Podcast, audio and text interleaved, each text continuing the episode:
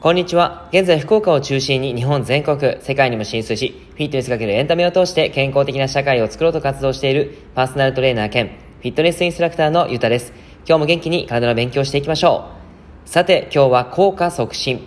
ダイエットを加速させるホルモンとその分泌させる方法という内容をお話ししていきます。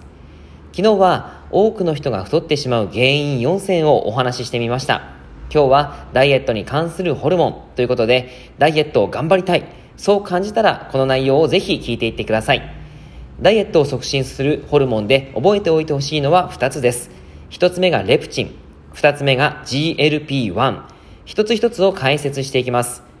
まず1つ目のレプチンですが、レプチンとは脂肪組織で作られる食欲の抑制とエネルギー代謝に関わるホルモンです。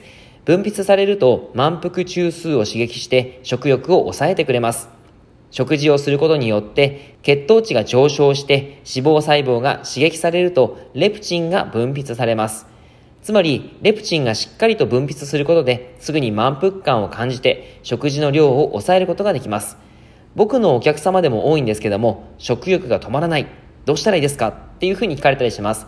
そんな時は、このレプチンの分泌を促してあげると抑えることができるわけです。じゃあ、どうやってこのレプチンの分泌を促すのっていうことなんですけども、結構簡単です。答えは、食事にかける時間です。レプチンがより多く分泌されるのは、食後約20分が経過してからだと言われています。ゆっくりとしっかりと噛んで食事を楽しむことで、レプチンの分泌を促進して、満腹中枢を刺激すると食事をたくさん食べたい欲が抑えられます。ただし、このレプチンは肥満の人はこのホルモンの効果が悪くなると言われています。いずれにせよ最初はどうしても頑張ってコントロールする気持ちが必須なんですね。次に2つ目、GLP-1 です。GLP-1 は食事をとると小腸などから分泌されます。膵臓を刺激してインスリンの分泌を促すホルモンのことです。その影響で食欲を抑制してくれる作用があります。最近では GLP-1 ダイエットというものもあるようですが、食欲を抑えて痩せようというふうなダイエット、そういったものがあります。もちろんこれだけでは良くないかなって思うんですが、これも合わせていただくと食欲が止まらないんですっていう方にはおすすめです。じゃあこれもどうやって分泌をするのかっていうと結構簡単なんです。魚介の油に多く含まれる EPA や食物繊維を摂ることで分泌量が増えると言われています。